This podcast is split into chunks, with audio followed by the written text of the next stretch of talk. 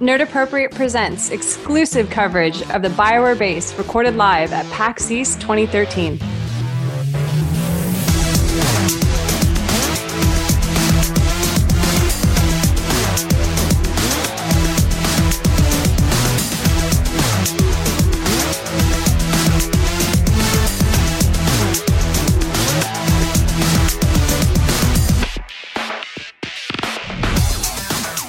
All right, welcome to the Rated N A podcast for the website nerd appropriate dot com. This is the fifth in the series of uh, BioWare panels from the BioWare base at PAX East twenty thirteen, and this one includes what I will now consider one of my best friends, according to the picture on my phone.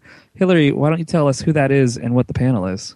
Oh, I'm super excited to talk about this. Um, this is this was actually my one hundred percent favorite panel um, that happened at the BioWare base at PAX East. So Raphael Sbarge, who's now your best friend, apparently. Yes, he is. Yep. Yes, who is an amazing, amazing guy. Um, he happened to be on this panel and gave some gave the audience kind of a peek into what happens behind the scenes in voice acting. So he actually read the stage direction from the V O producer to him that basically said, this is the last voice over session for Kaidan. And it was kind of a really cool moment. There was not, seriously, not one dry eye in, in the room. So I'm really excited for you guys to hear it. Um, a lot of reverence was paid to Commander Shepard, and I think you guys will really like it. So um, yeah, this is a great, great piece of panel content. So I'm super excited to bring it to you guys. Yeah, absolutely. It's a, it's super heartfelt, and you can, you can definitely feel the feels coming through your earphones as you, as you Lots listen of feels. to this. Lots of feels in this particular panel, but um, it, I mean, you can tell too, because the thing you have to keep in mind is that this was recorded on Sunday, and on Saturday they did the main stage panel, which had a overwhelming response from um, from from the main hall, which was completely full. So um, definitely a lot of emotion in this panel, and it's, and it's a great discussion. All right. Well, if you guys want to find out more about us, or if you want to subscribe to our podcast and actually get the rest of these uh, Mass Effect BioWare base panels, uh, just hit that subscribe button, and then you will get everything for absolutely free. Uh, if you want to talk to us and uh, follow us on Twitter, we're highly active on Twitter. You can find us at Nerd Appropriate on Twitter. Uh, if you want to email us directly and chat with us, uh, it's Ash, Matt, Hillary, one L, or Scott at nerd appropriate dot com. And enjoy. Yeah, this is Mass Effect Exploring the Universe with Raphael Sbarge. Mm-hmm.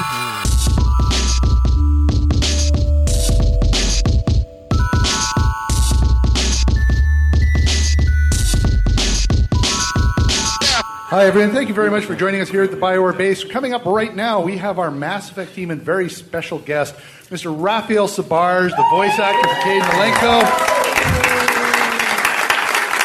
I'm going to turn it over to the community team's producer, Ryan Mordin, for introductions. Ryan, it's all yours. Oh, hi. Good morning. Hi, Ryan. Hi. Oh, this is good. The uh, the energy level is a little bit higher than the uh, the uh, how to get a job at BioWare presentation, where, I mean, clearly nobody wanted a job.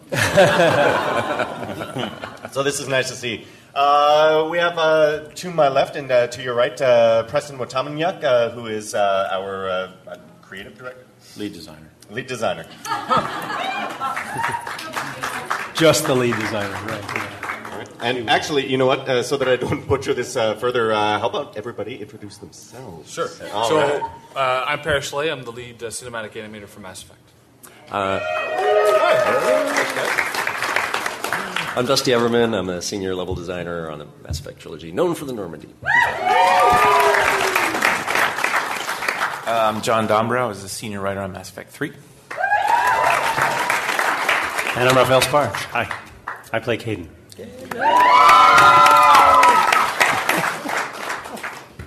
All right, so uh, I want to keep this uh, actually pretty light because uh, we keep running out of time for uh, people's questions. So we'll just ask a couple of quick questions for the panel, and then we'll turn this over to you guys.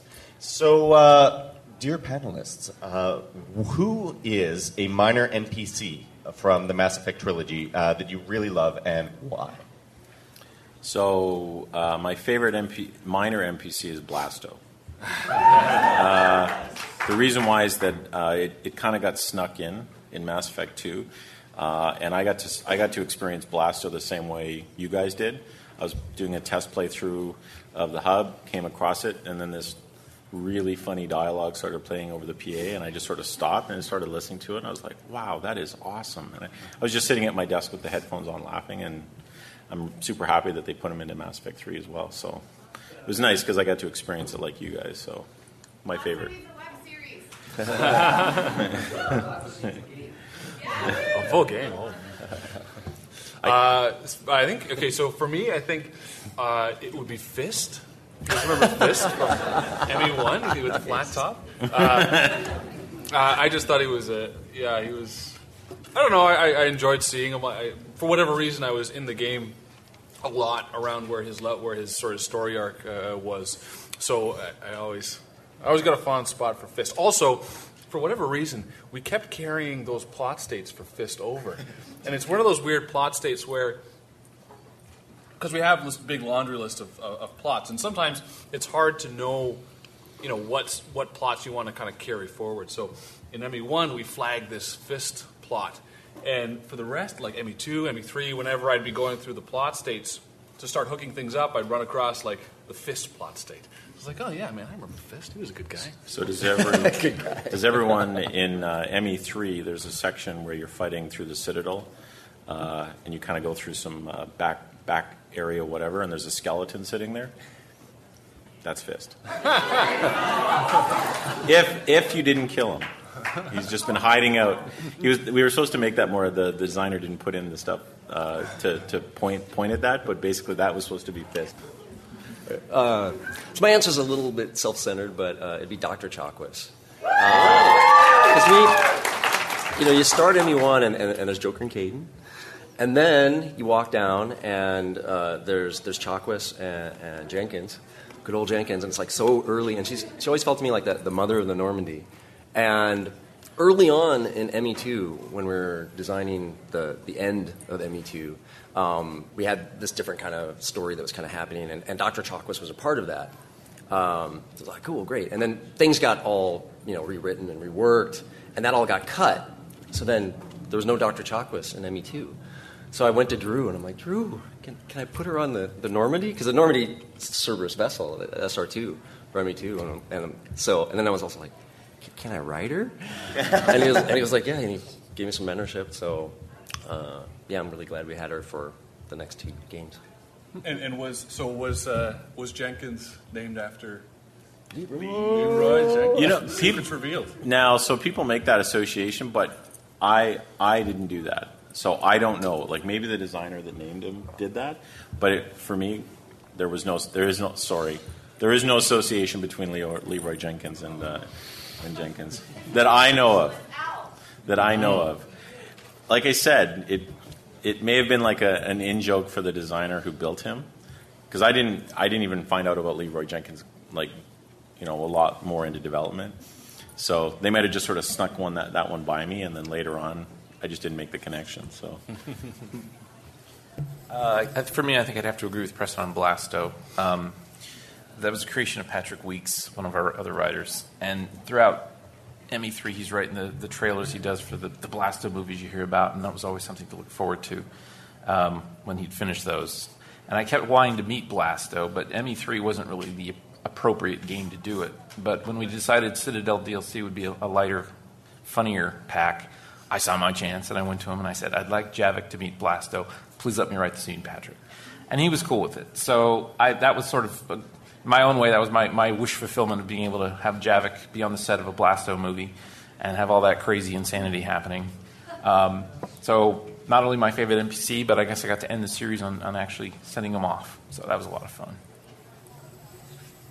I, um, I'm not sure what to say. It's a Kaidan. Uh, uh, you know, uh, yeah. Uh, I mean, I, I, I know that I pl- did some other sort of uh, voices along the way, which were fun. So like the Paladin, I think I did a Paladin. Um, and, um, I, and I can't remember the names of all the other ones. But yeah. Uh, for me, it is uh, Gianna Parasini. I am I'm a really big fan. Uh, there just always seemed to be a... subtext there that uh, that I just wasn't fully uh, picking up on. I don't know if there were dialogue lines that got cut, or I don't quite know what the what the story was there. But every time that I speak to Gianna Parasini, I just get the sense of like there, there's just something. There's an undercurrent of something more, and uh, I I love that. I think that's fantastic. What about Conrad?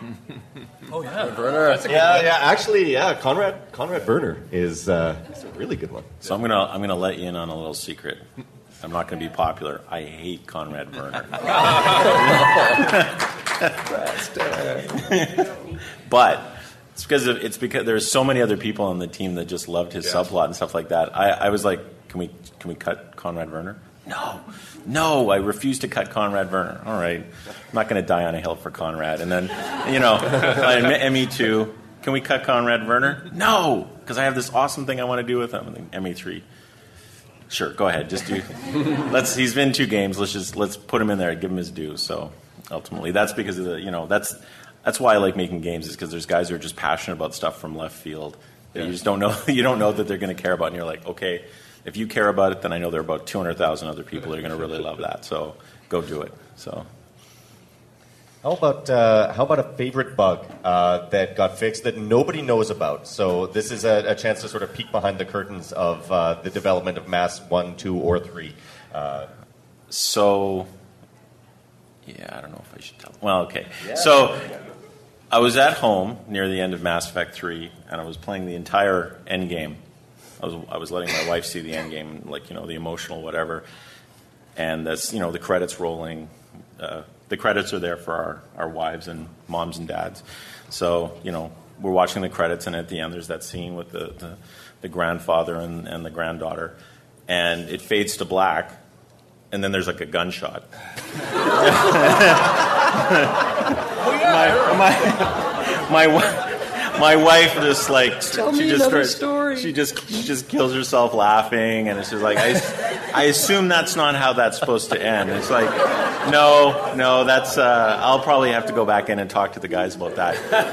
Du- Dusty can tell you why it was there. No, it, yeah, what it took us a while to fix that. Yeah, the last thing you do as a player uh, before all of the cinematics that happen is you know you, you you can shoot with your gun.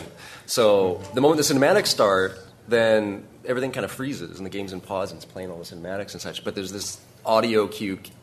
It's queued up, sitting in memory, ready to go, and then at the very last, it, it releases it again, so that gunshot rings out. Shepard's last gunshot, right after.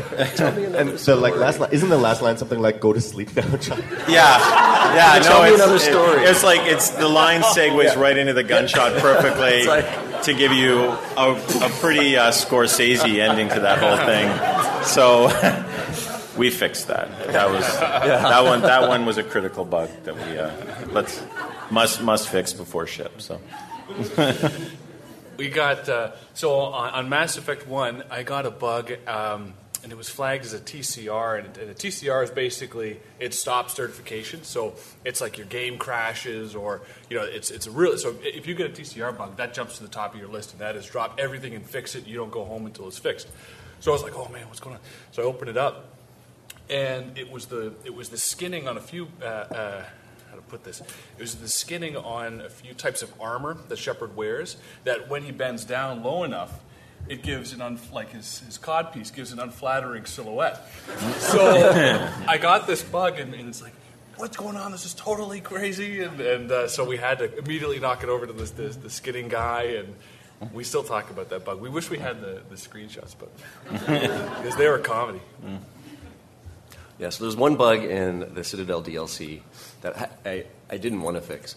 Uh, so there's a moment with uh, with Jacob where he has a character moment where you, you meet him, and then you go play some Chatterdeezo, and you can win, um, and then Shepard kind of gloats a little bit, or you can you can lose, and you know Jacob's like, ah, I gotcha. Um, but if you were FemShep and um, you'd romanced him, you had the opportunity before that to slap him. And just say, get the hell out of here. What do you think? You're going to have, you know, you get your little bit of, you know, like, come on, you, you dumped me between the games. And you get, you, but there was a bug where, and, and then it's supposed to end at that point. You don't go play Chatterdeezo. So what, what what the bug was is that would play out, and then it would go and skip the Chatterdeezo and go to the victory thing. So it'd be like, you know, Jacob, you know, goodbye, get out of here. And then you go, and that's how we do it, kids. Yes. But I had to fix it. No. um, let's see. During uh, the, the genophage missions in Mass Effect three, um, there were a ton of... It's it's it's a lot of conditionals we're checking to see who's alive. So in that, it could be Wrex or Reeve, Mordin or Paddock. Um, and there was a period there where throughout all of the, the Tuchanka mission where you're curing the genophage, those were all off and wrong. So you're talking to Wrex one minute, next scene Reeve shows up, next scene Mordin's alive, then the next scene Paddock's alive. So there was just this whole comedy of errors throughout that where everyone who was alive was back to life for about a line of dialogue, and then they were dead again. Um, and I think there was a period where if you shot Mordin, um, you're very sad, and, and, and it's terrible, and you're watching him die there, and then he's back alive up at top. And so we were constantly struggling uh, with those conditionals. Then I remember throughout the game occasionally getting bugs from Q A. They weren't. They thought they were bugs. It was just, this line is not funny. I mean, the line you wrote is just dumb. So we'd occasionally get those bugs, uh, which, you know, we would just will not fix is an option that we have. So not going to rewrite that. Sorry.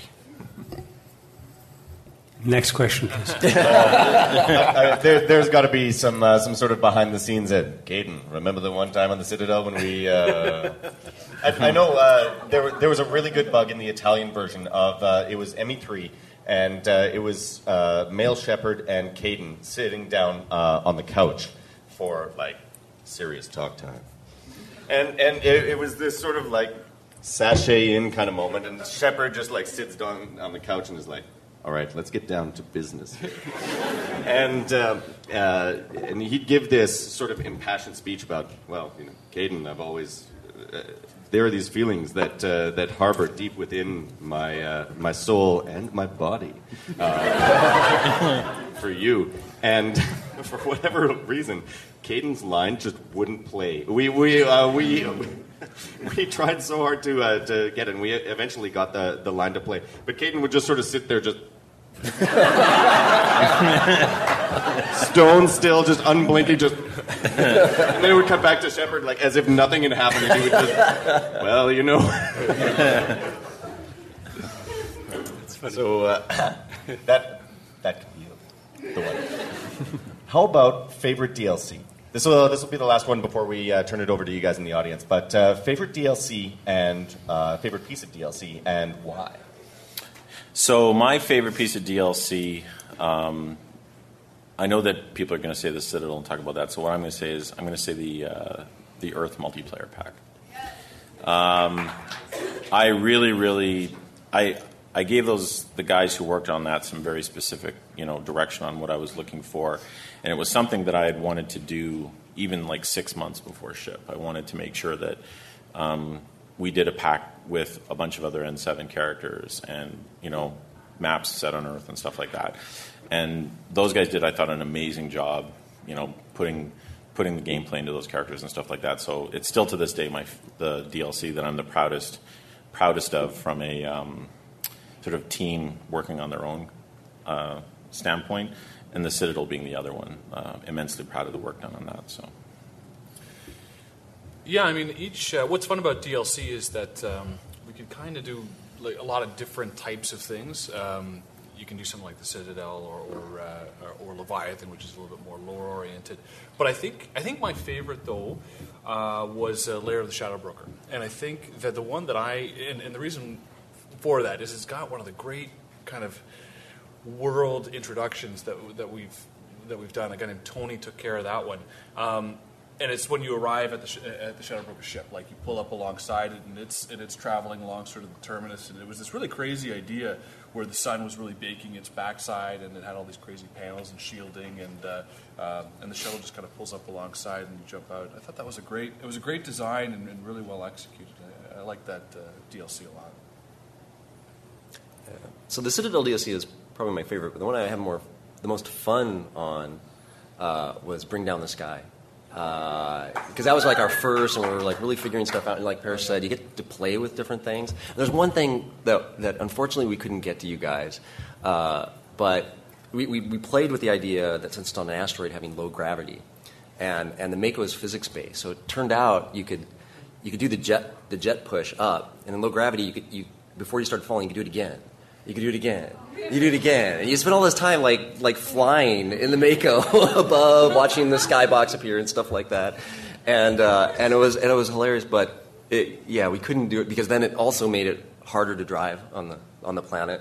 And you know the Mako is so easy to drive. It's so well designed. It's like, oh, yeah, I have no problem. I need I need some more difficulty there on the, the, the Mako. But but yeah, and that was that was, that was goes that's the Wayback Machine there. We had the same issue on uh, Ilos.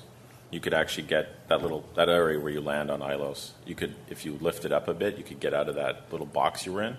You could actually drive the, the vehicle all the way through Ilos almost and take out everybody in that level. It made it really made it somewhat trivial. So uh, I'd have to go with the Citadel D L C, um, mostly because the making that was so much fun as writers. Uh, we would sit in review meetings and just it was just laughing all the time. We'd review if you've played the party. It was it was a chance to find out what all the other writers had been writing and all the jokes that they'd been putting into the party. Um, every writer was responsible for their henchman or their squad mate's own character scene, um, and that was just a joy to just see what everyone had come up with. I remember when uh, Zaid has a thing with a claw machine that that Kathleen wrote, and I just the first time we we wasn't even in the game; it was we're just reading the script, but I already knew this is going to be brilliant. Um, and it was just like that, day after day, week after week, finding all this amazing stuff everyone was coming up with, and it was just a lot of fun. And I, I knew I think this was going to connect with the fans, and I'm glad to see that it did. Okay, I actually have a really cool thing.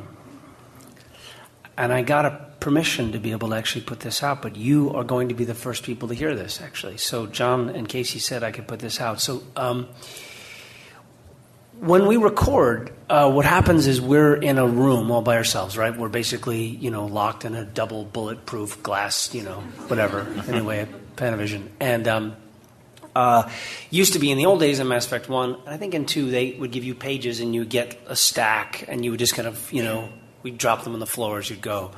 And now it's sort of a large sort of iPad type device. And what happens is the lines come up and you basically, it's all automated, in other words. So um, and it's all electronic. So we were recording uh, some of the Citadel, uh, the final goodbye. And um, a slide came up, which was essentially the direction to the actors. And I saw it, and I went, oh, shit. This is intense. And I took a picture of it. And, uh, I, I, you know, I'm so you know I don't put this stuff out, and obviously we all are very protective of this being done, you know, um in your best interests, you know, uh, put out uh, sort of in, in good time. But um, I, I've gotten permission from the highest um, that I can put this out. I'm going to put it on Twitter, but this is what it says. This is the si- situation synopsis. So it's Citadel Final Goodbye C. This is the final scene of the D L C and the last scene of the Mass Effect trilogy forever. This is the big goodbye to the fans, letting them know that we're moving on after this. Shepard's story is officially done with this scene. In the scene, Shepard is standing outside the Normandy at the docking station. His entire crew is with him, all looking at their famous ship, the place they've called home. It's a warm scene full of nostalgia. This will one day be considered the good old days. Shepard has a moment with his, her love interest reflecting on good times before everyone peels off and boards the Normandy, except Shepard, who lingers a moment for one last line of dialogue that he, she will ever utter in the game. This man wrote that. But it was...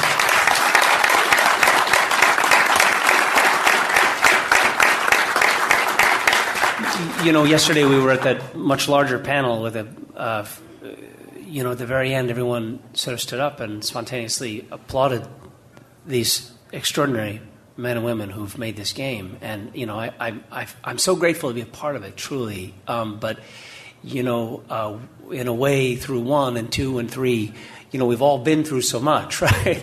And and I think you know there was a great sadness expressed by the fans about the ending of the game.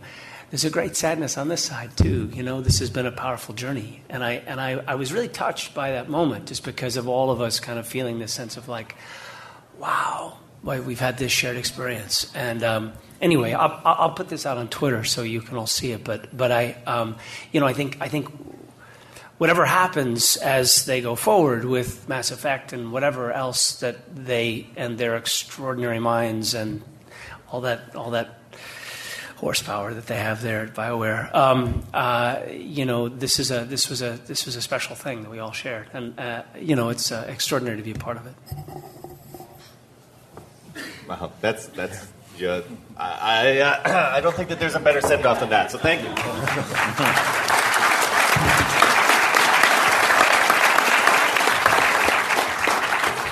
So with that, let's uh, let's turn it over to the fans. How's it going? Does anybody have any questions? And before I, I pass the mic over to you, I gotta uh, just reiterate that you really gotta eat the mic if you want to be heard. So uh, we'll uh, start over in the center, right her.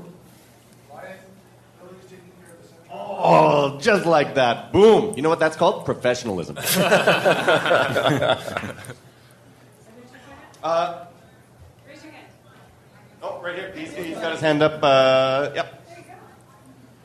Hi. I was just wondering, who, who is your favorite and least favorite part, um, companion in all the games? My least favorite companion. Uh, it depends on the game, because I'm very... progression power base. Uh, in M E one, my least favorite henchman as a as a companion was Ashley, just because I found that her skill set was redundant to mine. In two, it was Tali, and uh, three, it was James. Again, just because of the redundant skill set. I love their characters. I like I like to go to talk to them, but I didn't ever take them out. And I got called out on that in the Citadel, right? Where they go, well, I never get to, you know, I never get to go to. So, uh, well, eh, dig. But um, my favorite was Wrex in M E one, uh, Miranda in M E two, and in M E three it was uh, Tali. Tali was actually uh, Tali and Garrus. Yeah. Um... Yeah, maybe. So I'd probably say that. So my le- actually, so here's here's what I'd say is my least favorite is, is Tali from M E one. Um, I just, well, yeah, it didn't really click.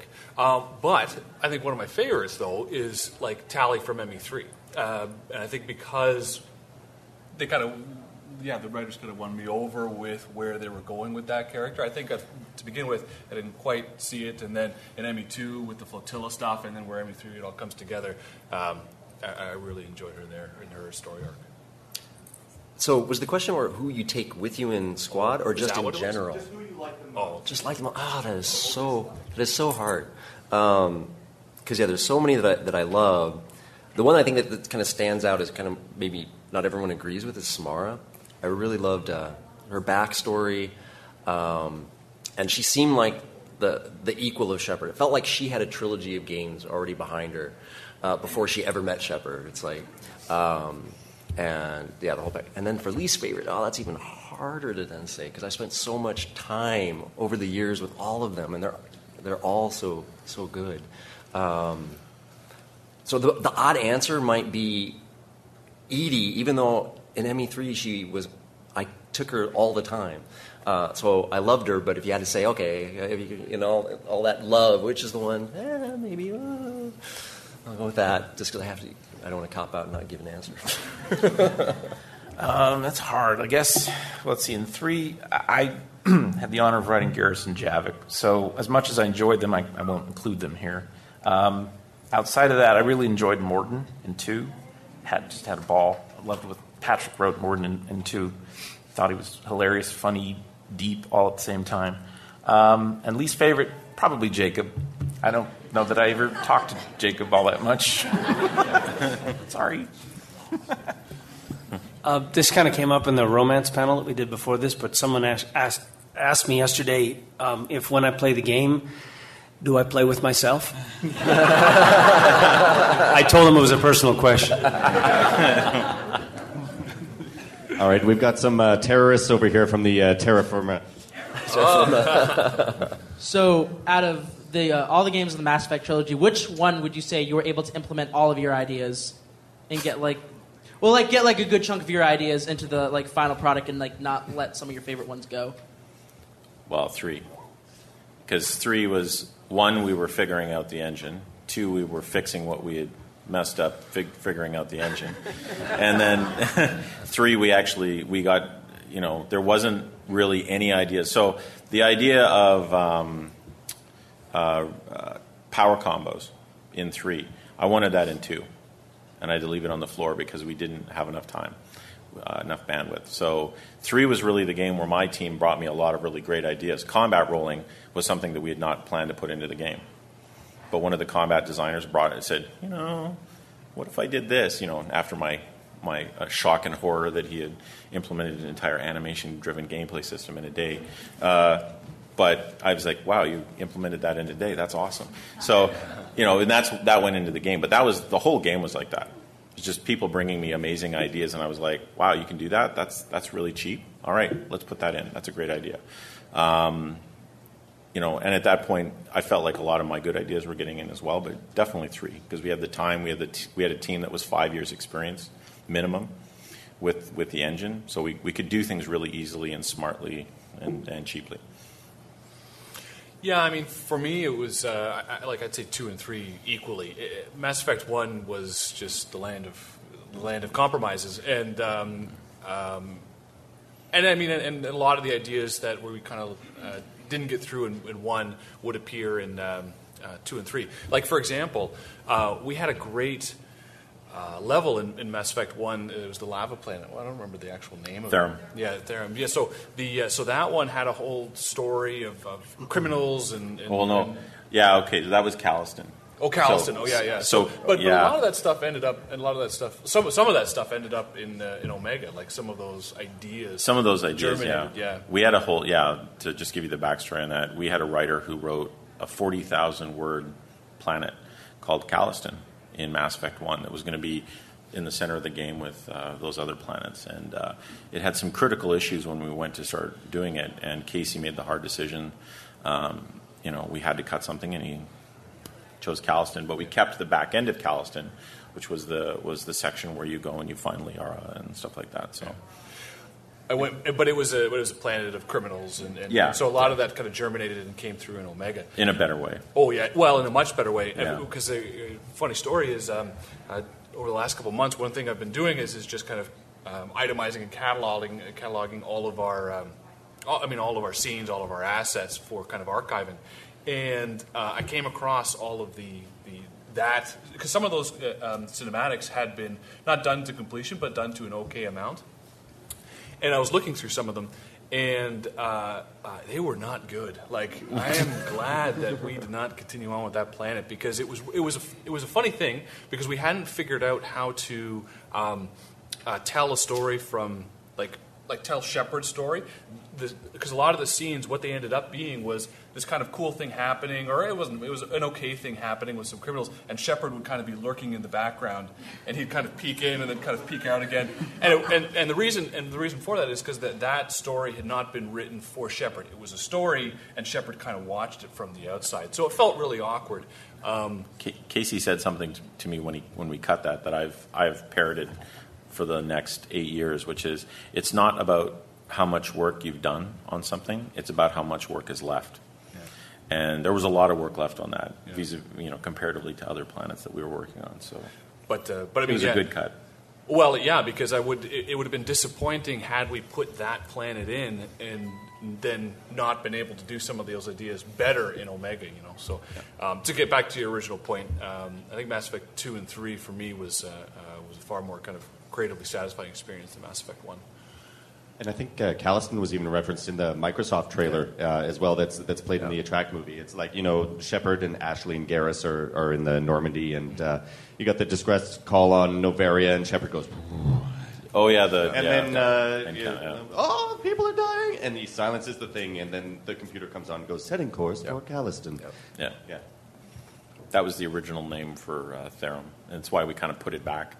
You can see Caliston appeared like as a minor sort of little planet you could go to, just sort of as a sorry, Caliston. No. Sorry, Dusty, I cut you off. No problem. Yeah, for me personally, Mass Effect three by far filled that in. But most on Mass Effect one and Mass Effect two, I was a lead as well as a content developer, so half my time was split. But then for Mass Effect three, it was just pure um, work on the Normandy. Uh, so I really got to kind of dive in and do the things that I wanted to do. And I don't know if, if it feels that way, but the Mass Effect three Normandy was like over twice as much work to, to make as uh, Mass Effect two. Um, but at, but then if you said, oh, did you get everything in? It's like, oh, no. I would, yeah. would have wanted to put in so much more. I think, you know, if, if there was, you know, if schedules would go to infinity, we would fill it up. It's like we just keep working and working. We never ship a game. But, uh, you know, it's always that hard hard point when you, you're getting at the end and you're really saying, okay, now what can we get into high quality and what can't make it? That's always a really rough time. Uh, well, I had the, the fortune of coming to BioWare at, for Mass Effect three. So I avoided all... I, I'd hear all these nightmare stories, especially about Mass Effect one, and just thank God I didn't work on that. Instead, I got to play it and have fun like everyone else. Um, so for three, I, I got to say I was very fortunate as well that uh, most everything I wanted to do, I was able to do in some fashion. It was, uh, you know, the team supported it. We were able to pull off some big, ambitious stuff. Um, there's always the little things you, you, you plan for, you wish you could have had. Uh, when you say goodbye to Garrus on Earth, I wrote this scene, um, the sense that this might be the last you see of Garrus. And there was this bit that we'd planned with the scene, my senior designer, but at the end of the day, she didn't have the time, where as you walk away, Garrus was going to have got all the Turians there in formation to salute you and send you off with this nice sort of funny um, last goodbye. But that was just one of those things. If we just had like another week, we could have gotten it in, but we didn't. But, you know, I think it turned out pretty well. It's not my question, but yeah. Last I checked, one, two, and three are still working, so it's pretty fantastic. I think we got a question over here from, oh, Bardone. That's all right. Um, I kind of have the converse of that question. There are some things that have save states, like Fist, like the necklace you can get from the consort on the Citadel, that the save states carry over, but nothing really ends up happening. What was the one thing that you wish you could have worked on that carried over but didn't ever pan out? Well, I'll, yeah. I'll, so I'll, you, yeah, you I'll go because I, I got to think like, about this. Yeah, I gotta I'll, I'll go with Fist. I would have loved to have seen Fist a, a little bit more, and I didn't. There's a moment where you find him on, I think, Purgatory. Yeah, and then he, he goes, oh, you know, like, it's like, oh, oh God, it's Shepard, and then I think yeah. he flees back to the Citadel and he lives in yeah. the in the air ducts with the keepers. Oh, uh, yeah. So there you go. I miss it. Yeah, the story of Keeper twenty. That's the that's the one I want to do. Oh, the twenty-first, yeah. the twenty-first Keeper. that's that's been a running design. joke for the entire Sorry. trilogy. running joke for the. I always joke with Dusty that the twenty-first Keeper is out on the wing of the Destiny Ascension. You know, I asked Q A. The Are they easy to it, find? The only way to get all twenty-one is is like. Click, you know, you get them, get that little pixel out on the Destiny Ascension cleaning the window. Um, you know, that's a hard question because I'll give the background to why we carry those things over. You know, we, we faced a point in M E one and two, between M E one and two, where, you know, somebody came to me one day and said, well, okay, so which plot states do you want to carry over from one to two? And I went, well, what do you mean? Well, we're not going to carry them all over. We're only going to pick, like, twenty. And I went... well, how are we supposed to know going into the second game? And then and then you're telling me, like, you know, two years from now when we start the third game that I'm not going to want to know about Fist. I'm not going to want to know, you know, how you treated Conrad Verner, right?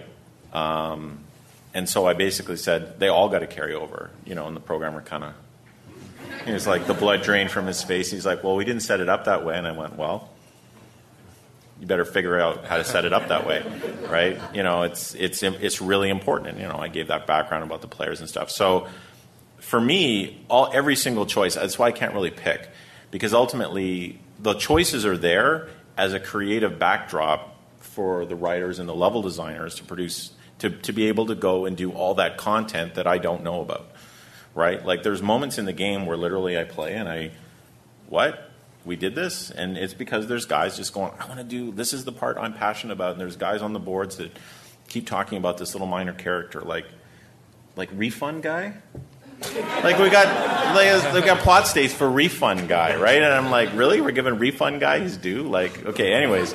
But but that's the kind of thing, you know, where you fight for those variables, and you and you make sure that they carry it over all the way. And it was, and I'll be honest, the programmers that did that were pretty heroic, like, they had to do some pretty insane work to get that to go, because we changed publishers between one and two, and and the backstory there is that, you know, we said, okay, well, we don't have to worry about the variables because we're going to be, it's a Microsoft game, and blam, oh wait, now it's not. So they actually had to do some really, like, a guy spent one year of his life making sure that those plot states could carry over from one to two because of the switch in publishers. You know, like, really, really heroic work on the part of the engineers to make that happen. Like, a lot of work. Yeah, we were sweating it for a while. There. So it was touch and go for there for a bit. Now, I do have one that I would have loved to see more of. Is I don't know if you remember the plot. I Remember Me in M E one, and there's the, the girl that you kind of talk off the ledge or not. Oh, yeah. I, I would have oh, yeah. loved. Oh, yeah. I, it's one of my yeah, favorite that's parts that's of the game, and I would have loved to have seen what happened to her uh, more. So, yeah, for me, having come to three, I didn't really have any plots out there in one and two that I needed to pay off. I do wish, not so much a plot state, but we were always trying to find a way to, to work the keepers in a little more. Um, even on Citadel D L C, at one point, the archive mission I wrote was going to potentially involve keepers, but we could just never quite fit them in, in in a good way, other than wouldn't it be cool to shoot keepers just for the hell of it? um, but that didn't turn out to be the most rewarding gameplay. So, um, so not so much a plot state, I guess, as, as an idea that, that I wish we'd had a little more time with. I think the reason why I really don't have one is because the guys are so keen to do that kind of oddball stuff. Is whenever I, I kind of off the cuff mentioned that, you know, I, what I'd like to see in the Citadel, I'd like to, at some point, for you to be able to find the Ark of the Covenant in the Citadel archives, you know. And that's just that's just an off the cuff comment I made, and then I walked away. And then two weeks later, Dave's like, "Okay, I got it in." I'm like, "Well, what do you mean you got it in?" Well, you said you wanted the Ark of the Covenant, so I got it. You know, and I'm like, "Awesome, that's great, right?" Um, so, you know, they tend to like they tend to you know I don't think people are listening, but then they're like, "Yeah, okay, that's actually." Oh, they're listening. Day. Yeah, that as soon as you said that, that weekend our artist on that level got sick, and what did he do at home? But he made the Ark of the Covenant just for hell, modeled it and everything. So, had it ready to go on Monday. So who's found that? I didn't even know it existed. She's tough. She's tough. It? She's in the. She's in there somewhere. It's in there. Start looking. It's in the archives. Citadel archives. They give you a book about it. It says religious artifacts. Yep. Time unknown. Vault E twenty-three. Now you just got to figure out where to stand to see it. Yeah. It's tough to find. It's it's a it's a huge yeah. It's an Easter egg. So. Because we really needed a reason to play that again. Top man. I uh, think we got a question from uh, Mass Effect superfan Carissa Barros. Actually, I'm losing my voice. I'm sorry, and especially since Raphael just made me cry a minute ago, it's even worse than it was. Um, But I, I don't really have a question, but I haven't really had an opportunity to stand in front of all of you and just say thank you for what you guys have done with these games. A lot of people don't know, because I am such kind of a super fan, it's kind of ridiculous. I didn't come into these games until three. Three was the first one that I played, and then I went back and I bought them, and I marathon played them all. Um, but it's just, it's literally changed my entire life and my outlook on life just because of what you guys have done with these games. I think you guys deserve a lot more thanks than you get, and I want to make sure that I try and convey that to the best of my ability with my voice being crap. So, you guys... Well, thank you very much. You guys are amazing. That means a lot. You're amazing. Thank you. So...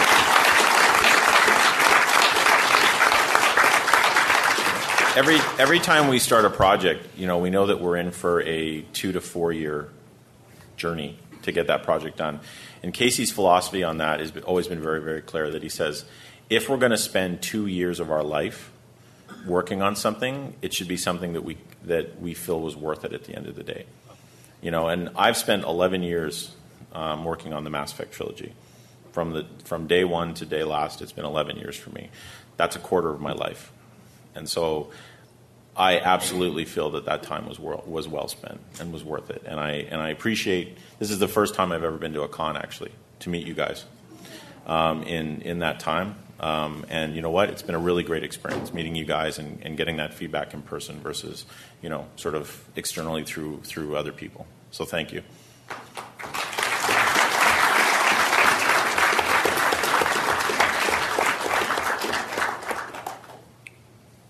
We got a little bit of time left. Uh, does anybody have any questions? Uh, so I'm not going to say anything touchy-feely, I guess. So I'm sorry. Favorite but, gun? Yeah. Well, no, not um, uh, I just actually kind of wanted to ask you guys about your background. Um, how did you guys get started in this amazing project? Um, I know you were on Conan O'Brien's show. um, Uh, but I just kind of wanted to know how you guys got into what you're doing and kind of just give me a how did we background. get how did we be, come to be on Mass Effect or get or, in, go to come to BioWare? Uh, either or both. Okay. Pick well, one. I won't I won't describe the sucky journey leading up to me coming to BioWare, but I started at BioWare. I was actually the uh, systems designer for Neverwinter Nights, Um, I worked on that. I actually was, I did um, all the spells for Neverwinter. I did the A I, that five thousand line A I script. That's why my name's kind of plastered all over that, all over the scripts in there. Um, and I ended up doing uh, Luskin for ne- for Neverwinter. Uh, after that, I was uh, politely voluntold by my boss that he would like me to go on to be the, the lead uh, assistant technical designer for KOTOR. Uh, which was awesome because I got to work with Casey and Derek and, and uh, David Faulkner. Um, and then after that, I was made lead designer for the Mass Effect trilogy. So um, I've been very lucky. That's straight up luck. I'm, uh, you know, right time, right place, and uh, a lot of crunch. So. And I just, I, I came out of school um, right into M E one. So, not interesting. Um, so before BioWare, I used to be a, a software engineer um, in Silicon Valley, and um, found myself in a job that had really good pay, and the hours weren't bad, and the stress was really low. And I was like, you know, on the surface, like, wow, this should be a dream job. But I, I, I woke up every morning, um, just I didn't want to go into work. And I knew that was always a gauge that if, if you continuously wake up in the morning, you don't want to go into work, you, you spend too much time there. And I'm like, what I love is games. I, I want to design games. I've always had the plan of like, oh, I'll do a startup, and I'll get a lot of money, and I'll start my own game company. And it's like, no, no, no, no. That's that's not happening. Um, so I, I quit my job. My, my wife was kind of in a similar situation, and she's awesome. We quit our quit our job, sold our house. I went full-time, just kind of self-training on, on design. There's the Neverwinter Nights tool set. Uh, so that's what I used to start building modules and, and practicing. And then I saw um, you know, a job listing from BioWare, where it didn't say, hey, you need four years of experience. It just said, make a module submission. I'm like, okay. So I cranked in, took a couple of weeks, and just cranked out a, a module. Uh, it turned out there's a nice bit of luck that I, I did some cinematics in that module in the Neverwinter Nights tool set, and, and BioWare was looking for cinematic designers. It was just starting to kind of have that as a as a field. We were exploring that. So I got hired in. I was hired in for Mass Effect one, then got dragged off to... to Jade Empire for a while and kind of learned out, which is great. I got to, you know, close a project and see the craziness of that, and then came back to M E one. But then you brought me back as a technical designer instead of a cinematic designer. I think there, I did some technical work in Jade Empire, so I switched it. And that's my story. Uh, I guess for me, I went to uh, school with, got a degree in film production, screenwriting. Spent a number of years actually knocking on doors in Hollywood and meeting various degrees of success and frustration. And the more frustration in Hollywood, I would feel that I just games were a, a real passion of mine as well. So that was my time off from trying to make it in Hollywood. And somewhere in there, I, I played Knights of the Old Republic, and, and I just remember sitting up going, wow, storytelling in games has just hit this new level. Uh, totally impressed with what BioWare had done on that game. So when Mass Effect one came out, I ran out and bought that and just loved that game. Fell in love with the universe, everything about it. Um... And then somewhere along the line, there was a, a job opening. BioWare was hiring for a writer, and I took the uh, every writer, every applicant takes a writing test, like what Dusty said in the Neverwinter tool set. Um, sent that off, and uh, it clicked. I guess it worked for people; they liked it. And well, uh, I actually, I actually talked with the person that did the review of John's submission recently, and she said, you know, I read through John's submission, and it was fine. I didn't have any feedback on it, but I had to give him feedback to see if he would take feedback. So I, I made him make it worse to see if to see, to see if he would take the feedback and implement it. Yeah. You know? Did not. I thought that. that was funny. Yeah. No, she said she's like, I, there's nothing wrong with this. It's it's good, but I got to make sure he's not a you know not a prima donna. He's gonna take he's gonna take feedback well, and you've made made it worse. And uh, all right, I'm glad I did. And then we hired him. There you go. Yeah, and there you go. And then, uh, the first thing I did was then work on Overlord. Was was my first job at BioWare. I, uh, you know, came to Mass Effect kind of the old-fashioned way, as they say. I, I auditioned for it. Um, really, it's kind of one of those sort of miraculous things. I mean, what I can say is that the uh, in a in an industry clearly that's littered with you know with a lot of voice actors who have no voices anymore because all they do is scream. I mean, literally, you feel like you, you leave those sessions and you feel like your voice is hamburger, and you and you can't talk for about three days afterwards. Um, um, this was sort of a, a very distinct kind of a character-based and much more filmic approach to um, to, to voice acting. And and you know and, and they understood that you didn't have to be screaming and yelling and killing every single second in order to make it interesting. That actually you could base things on relationships and, and intimate moments, and you could actually sort of build tension in, in a whole bunch of different ways. And and they've done that again through the fine work of, of someone like John, and then all these other incredible gentlemen, and then about a zillion other people that's sitting behind them, um, essentially to to. you know, collectively create an experience. Um, you know, obviously the voice that then is what we connect to has some value, but I, I, I really do, you know, we are, you know, we're at the very sort of top of the triangle in a way, but, but the triangle is just enormous underneath us. And, and uh, so, you know, I'm, again, as I say, I'm so grateful to have sort of stumbled in, in a way, to them saying, yeah, he's got something that's right for this. I mean, I'd done some other BioWare games, but this was, um, this is clearly something, you know, I think we'll all remember for a long, long time. It's been something very special. All righty, folks. I think we've got time for just two more questions, and uh, we've got one here. So we're actively looking for the last question for the last panel for the Mass Effect trilogy. Mm-hmm. So, uh, you know, make it a good one. There's one right here. Um, is it, uh, oh, go ahead. Put up your hands, guys. Uh, Put them up high. It's middle school. Put it up. Put them up. Put them up.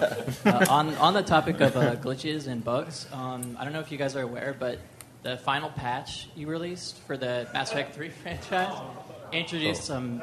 Some, uh, some pretty pretty gnarly glitches. I mean, they're they're they're funny, but they're pretty. Just the eye looks uh, and the pretty immersion breaking. Uh, okay. Like the scene before the Cerberus station, if you're when your love interest comes up, uh, like Kaidan, Kaidan and Ashley, their eyes will like roll back into. Oh, their sorry, head. Kaidan. uh, you got to go back into the booth and. Yeah, that that is that is a pro, that is a byproduct of uh, of. Uh, ten million lines of code. I was just wondering, uh, so, yeah. is there any it's code? My fault, actually. I'm so sorry. If I'd only done okay. it better, I'm so All right. sorry. I'll have a Q A guy get in, get on that when I get home. I guess I was just hoping there was some kind of last patch, maybe, if it's uh, possible. Not that I'm aware of, but I mean, we're always assessing the uh, the quality of what we release, and if there's like serious damaging issues. Um, You know, well, that's something that that that is production's job to go through that and assess. You know, whether they need to come back to the content creators and and uh, we need to fix stuff. So, thank you. Uh, now that Shepard's story is finally over, do you have anything planned for Mass Effect four or anything new that's coming out? Well, Mass Effect four has been announced. Um, anything? Full that, stop. Anything? Anything behind the scenes you could tell us? Uh, I can tell you that I'm playing the game in my head right now. Well, that's that's part of the process is me playing the game from from day. It's awesome. Awesome. I am loving the hell out of this game already. Yeah, that is fun. Every every couple of days, we'll hear what game we're making from Preston. Hey, last night in my head, this is what I did. Oh, cool. So while we're all, we all love the single-player version, and the single-player has been fantastic, I just wanted to say thank you very much for the multiplayer aspect, because that has been a great add-on to the universe, because you feel like, well, I don't know. Personally, I've never done multiplayer online gaming before in my life. This has been fantastic. I feel like I'm absorbed into the universe and into the world, and I can expand into other races and species and try them out. You know, it feels different. Well, we actually wanted we wanted ma- multiplayer from... in the first Mass Effect, and, and we didn't put it in specifically because we didn't feel there was a good enough context uh, around which multiplayer worked. Obviously, Galactic War gives you a better context for why there's awesome guys running around doing awesome stuff. But um, but thank you very much. The guys who worked on that worked incredibly hard. The teams in Edmonton and Montreal who uh, worked on that product were very, very passionate about it. And to be fair, um, because we were playing multiplayer so much, it actually made the single player better. Because, um, you know, little things like being able to res your henchmen, that's straight up, I, you know, like, I, I love doing this in multiplayer. Can we just, can we get that in as a feature into single player? And improvements in the way that, uh, you know, improvements to combat, improvements to powers, all of that stuff uh, because you could have guys playing multiplayer eight, nine, ten hours a day and just seeing where the combat was could be improved. That is a lot of where those combat improvements come from. Um, I know people were kind of separating. I was like, well, multiplayer is going to take away from the single player. And, and really, the single player was the multiplayer. We set out to say that the only thing we're taking away from multiplayer is obviously full pause, which you can't, you know, you can't have in a multiplayer game. And so a lot of those improvements were driven by the multiplayer, not not as a separate product. So I'm glad you're enjoying it. Alrighty, and with that, we are uh, going to uh, move on to uh, signing here. But just before we do, I want to say thank you to Preston, Parrish, Dusty, John, and Raphael.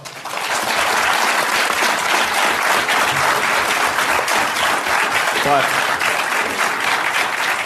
more importantly than that, thank you to everybody in this room and outside of this room for coming along with us. It has been an incredible ride, and uh, thank you for joining in with us.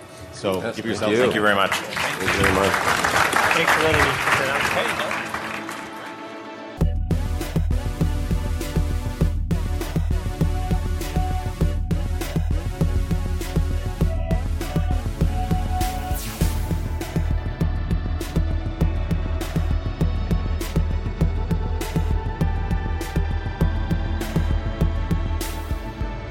Hi, this is Raphael Sbarge. You're listening to the Rated N A podcast at nerd appropriate dot com.